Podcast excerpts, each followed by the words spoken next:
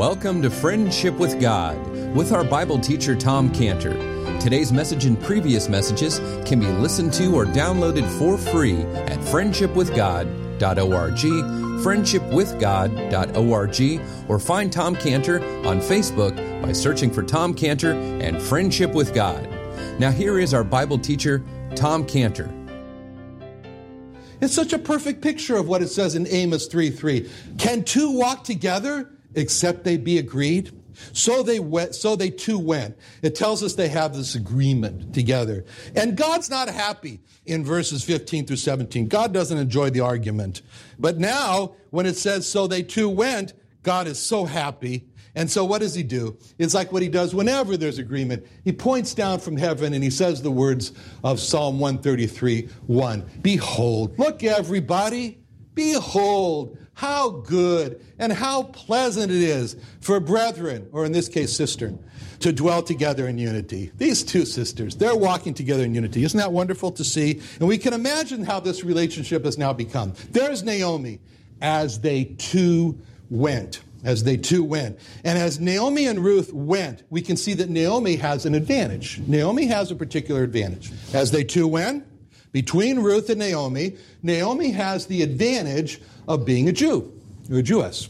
What advantage is that? It's the advantage that Paul spoke about in Romans 3 1 and 2. What advantage then hath the Jew? Or what profit is there of circumcision? Much every way. Chiefly because that unto them were committed the oracles of God.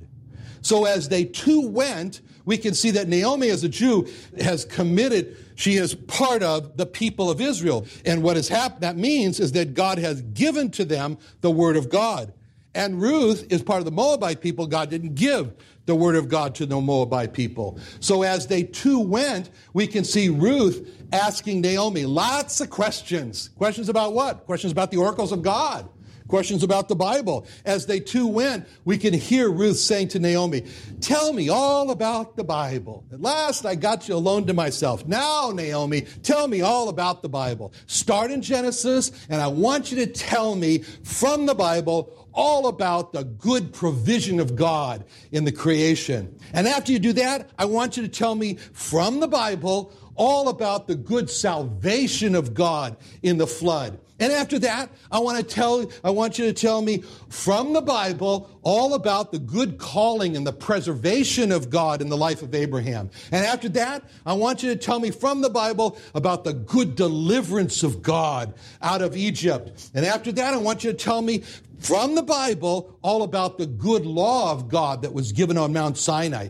And when you finish with that, I want you to tell me from the Bible all about the good tabernacle of God during the, in the desert. When you finish with that, I want you to tell me from the Bible all about the good protection of God of the people of Israel during the 40 years when they wandered in the desert. And on and on it went. And as they two went, that's the beauty of those words. As they two went, Ruth would be from morning to night just milking out of Naomi the word of God. And just like a kid goes to a cow to milk out of the cow the milk that he wants, with her questions, Ruth is milking out of Naomi the word of God. Because Naomi has the advantage of having been the people who were committed to her people the oracles of God or the word of God. And Ruth knew that Naomi as a Jew had been raised on the word of God and that Naomi had been a follower of the Lord Jesus Christ, Jehovah Jesus, for a long time. And Ruth wanted to know the Word of God just as well as Naomi did. And Naomi was willing to teach her the oracles of God. And Ruth wanted to have the same advantage that Naomi had. And Naomi wanted Ruth to have that same advantage too. Ruth knew the advantage that Naomi had, as Paul put it. And he delineated more in Romans 9, 4 through 5. And he says, The Israelites to whom pertaineth the adoption and the glory and the covenants and the giving of the law and the service of God and the promises and whose are the fathers and of whom, as concerning the flesh, Messiah came, Christ came, who is over all, God bless forever. And Ruth wanted to hear from Naomi all about, tell me, tell me about the adoption of God. Tell me about the glory of God. Tell me about the covenants of God. Tell me about the law of God. Tell me about the service of God, the promises of God, but especially Especially, I want to hear about the Messiah of God. And as Ruth, as a new believer, was hungry for the milk of the Word of God and everything it revealed, and these words, as they went, the more Naomi would tell Ruth from the Bible, the more Naomi would grow. She would just grow in her faith. And that's the picture of 1 Peter 2 2. As newborn babes, Ruth, desire the sincere milk of the word that you may grow thereby. So, verse 19, so they two went, tells us a lot about what was happening. But you know, those words in verse 19 also are very important because they're telling us about a great change that has not only happened in Ruth, but a change that has happened in Naomi. It's describing for us a change in Naomi. When it says in verse 19, so they two went, it's describing for us Naomi's change. What change? To let Ruth into her life and to feed her the word of God. Now, when we see this change, this brings us the question what about us? How about us? We're the Naomis in this chapter. We're the Naomis who've been raised on the Word of God. We're the Naomis who have the advantage. We're the Naomis who know the Bible. We're the Naomis who know all about from the Bible the good provision of God and the creation, the good salvation of God from the flood, the good calling and preservation of God in Abraham's life, the good deliverance of God from Egypt, the good law of God from Mount Sinai, the good tabernacle of God in the wilderness, the good protection for the 40 years. We know that. We're the Naomis. Naomis. We're the Naomis who know from the Bible all about the adoption of God, the glory of God, the covenants of God, the law of God, the service of God, the promises of God, the Messiah of God. We know that. We are the Naomis. But the question is, where's our Ruths? Where are our Ruths? Where are the Ruths in our lives that we're feeding the Word of God to? Where are the Ruths in our lives who are milking out of us the truths of the Word of God? Where is the verse 19 in our lives? So they too went. Where's that scene in our lives of, of us as Naomi and our hungry Ruths that we're feeding? We are the Naomis.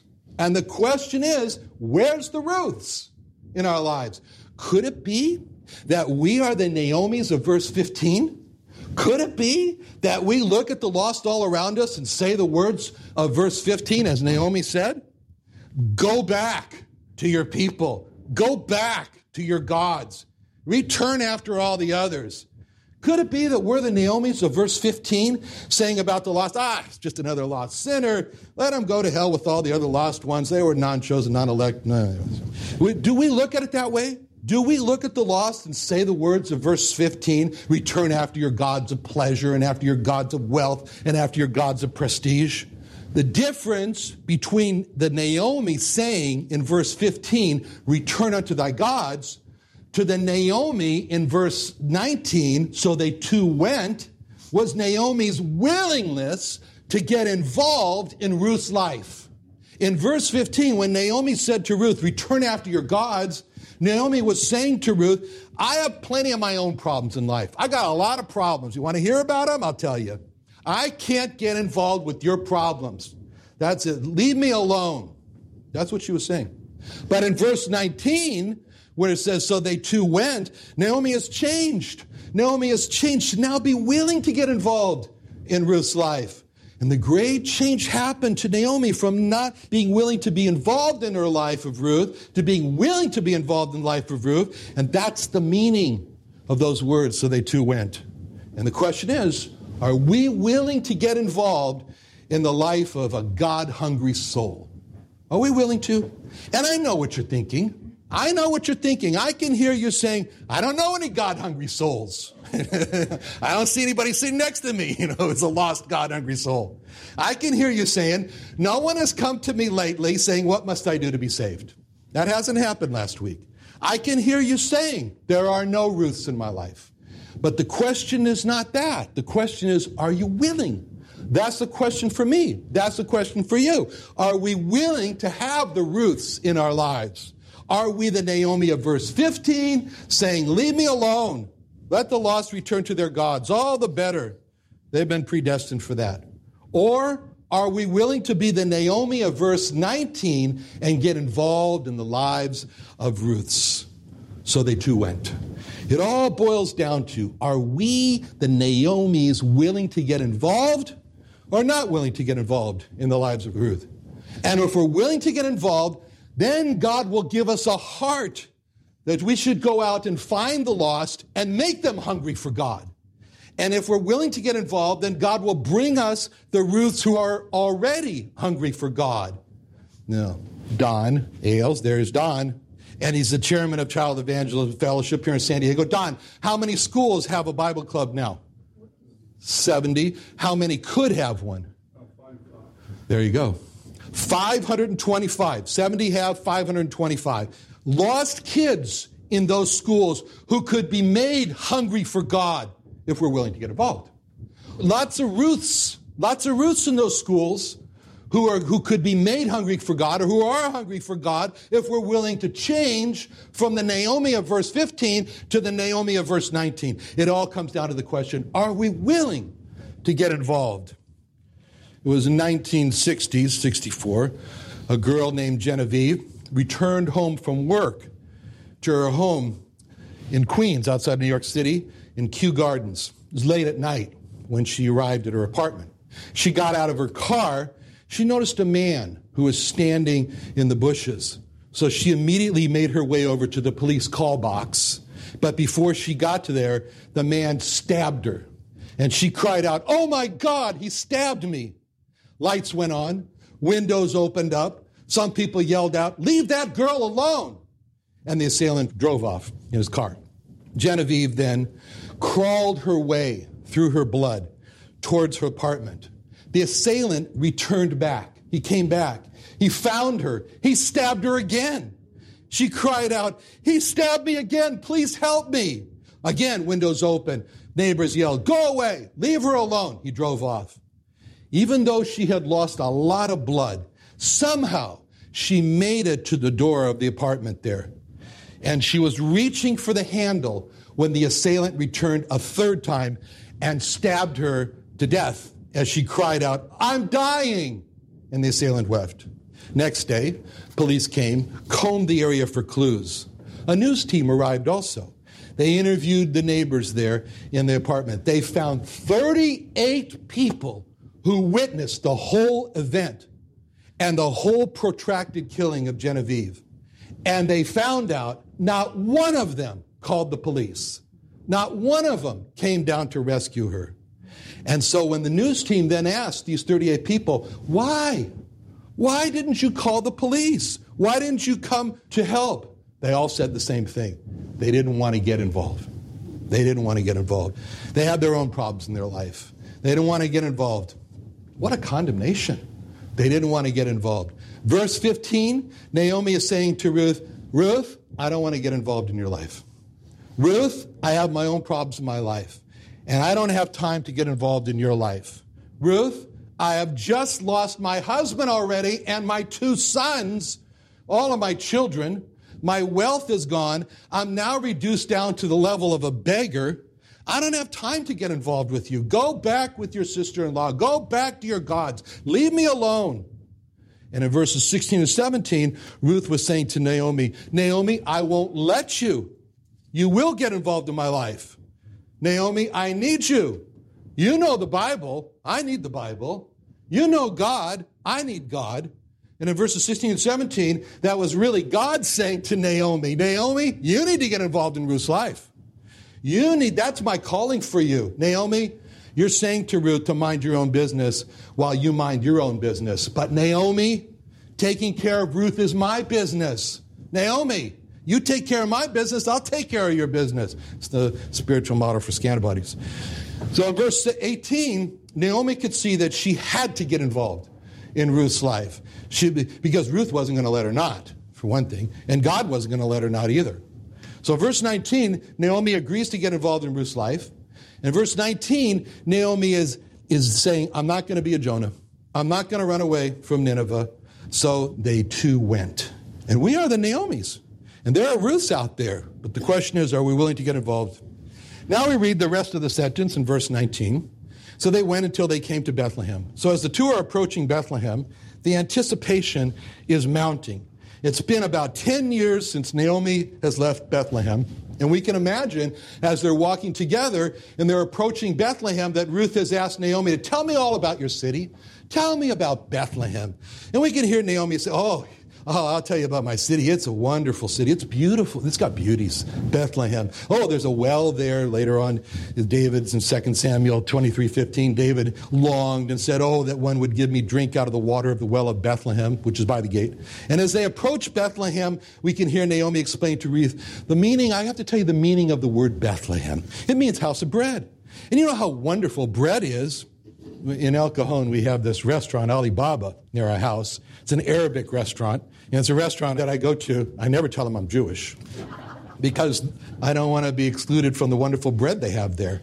Flat bread is so good. It's baked about 18 inches round. It just comes out right out of the oven. It's so soft. It's so chewy. It's so yeasty. It's so good. They bring so much of it. And the first time I went, I couldn't eat it all. They said, Do you want to take it home? And I said, Yeah, I need some insulation for the walls of my house.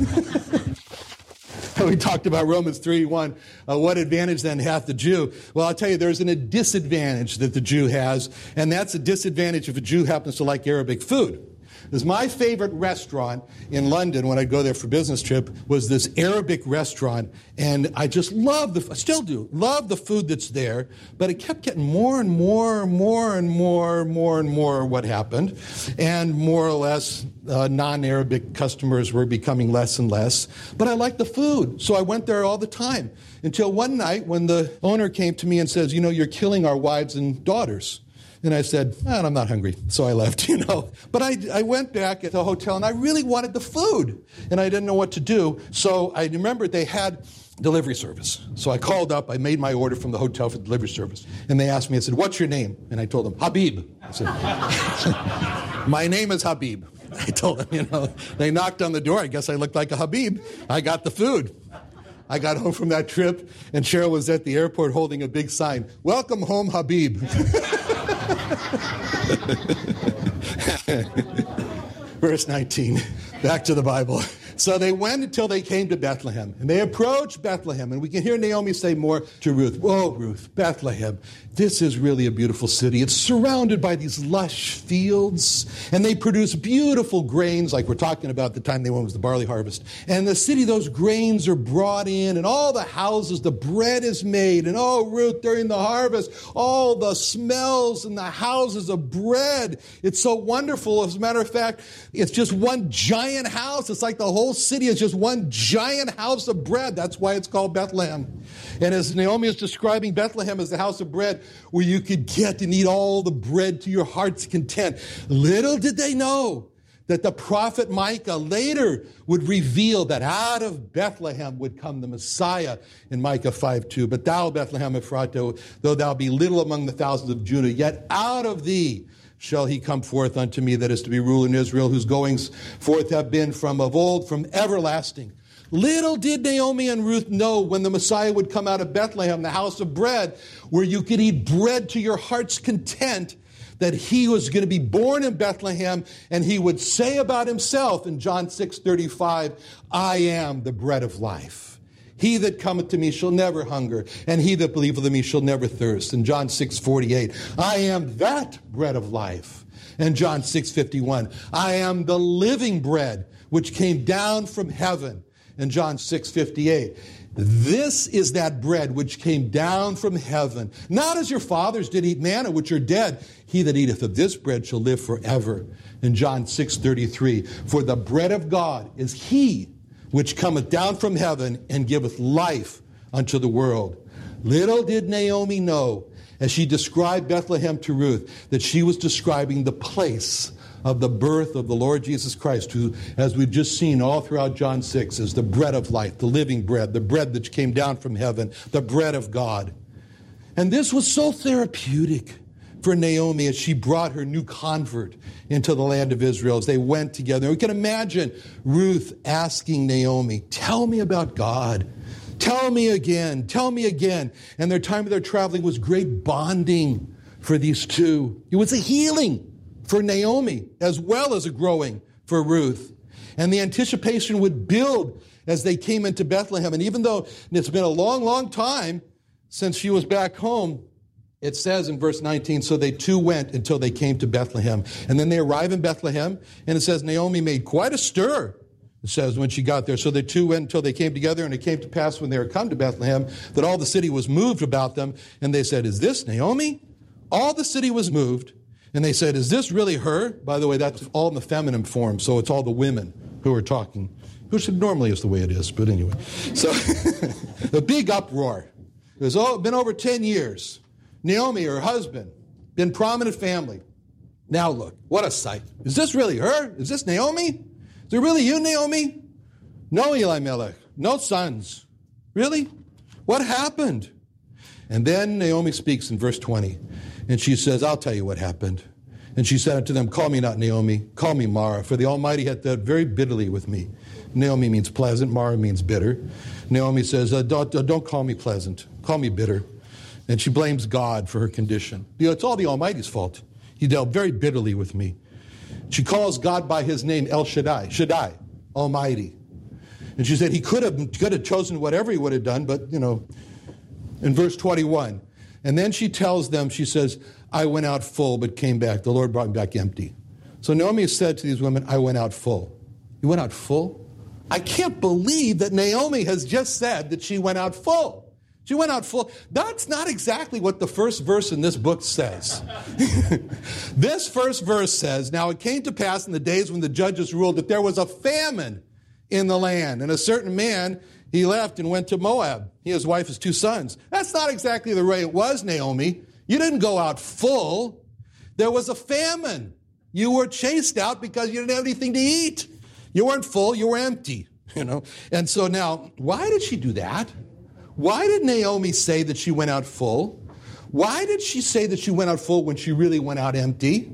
The reason is because of what it says about our hearts in Jeremiah 17 9. The heart is deceitful. That means it tells lies to us. The heart is deceitful above all things and desperately wicked. Who can know it? Naomi could not trust her heart any more than you and I can trust our hearts because it tells lies. And Naomi was deceived by these lies to think of her past inaccurately. Wasn't exactly the way it was. That happened to the children of Israel. Their hearts told them lies. Their hearts deceived them into thinking inaccurately about their past. When it says in Exodus 14 12, Is not this the word that we did tell thee in Egypt, saying, Let us alone, that we may serve the Egyptians? For it had been better for us to serve the Egyptians then then we should die in the wilderness? Numbers 14:3 Wherefore hath the Lord brought us into this land to fall by the sword that our wives and our children should be prey? Were it not better for us to return to Egypt? Numbers 11:15 11, 5 We remember the fish. They liked fish. We remember the fish which we did Egypt freely. The cucumbers the melons the leeks the onions the garlic. And the Egyptians that's not exactly the way it was because in Exodus 1 13 through 14, a little bit different picture is painted when it says, And the Egyptians made the children of Israel to serve with rigor. They made their lives bitter with hard bondage and mortar and brick and all manner of service in the field and in the service wherein they made them serve with vigor. It came to Exodus 2:23. It came to pass in process of time the children, the king of Egypt died, and the children of Israel sighed by reason of the bondage, and they cried and their cry came out to God by reason of the bondage. That's what our hearts do to us. They cause us not to remember the past accurately. Now, that will be where we'll have to stop this morning. How do you feel this morning? You feel fed? You feel like you've eaten a lot of Alibaba bread, that nice, soft, chewy bread? Let's pray. Bread of heaven, we pray to you. Like the hymn says, you've fed us. We thank you. Fed us till we want no more. Thank you for feeding us. We love you for caring for us. In Jesus' name, amen.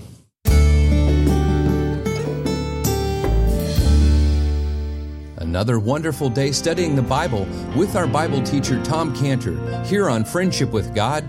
Don't forget that today's message and previous messages can be listened and downloaded for free at friendshipwithgod.org, friendshipwithgod.org, or for more information about Tom Cantor and Friendship with God and Israel Restoration Ministries, call us at 800 247 3051. Sunday Night Church is back. Join Friendship with God Bible teacher Tom Cantor at the new Friendship with God Fellowship every Sunday night at 5:30 p.m. at the Creation and Earth History Museum in Santee, California. Join us early each Sunday at 4:30 p.m. for food and fellowship with Sunday evening services to follow at 5:30 p.m.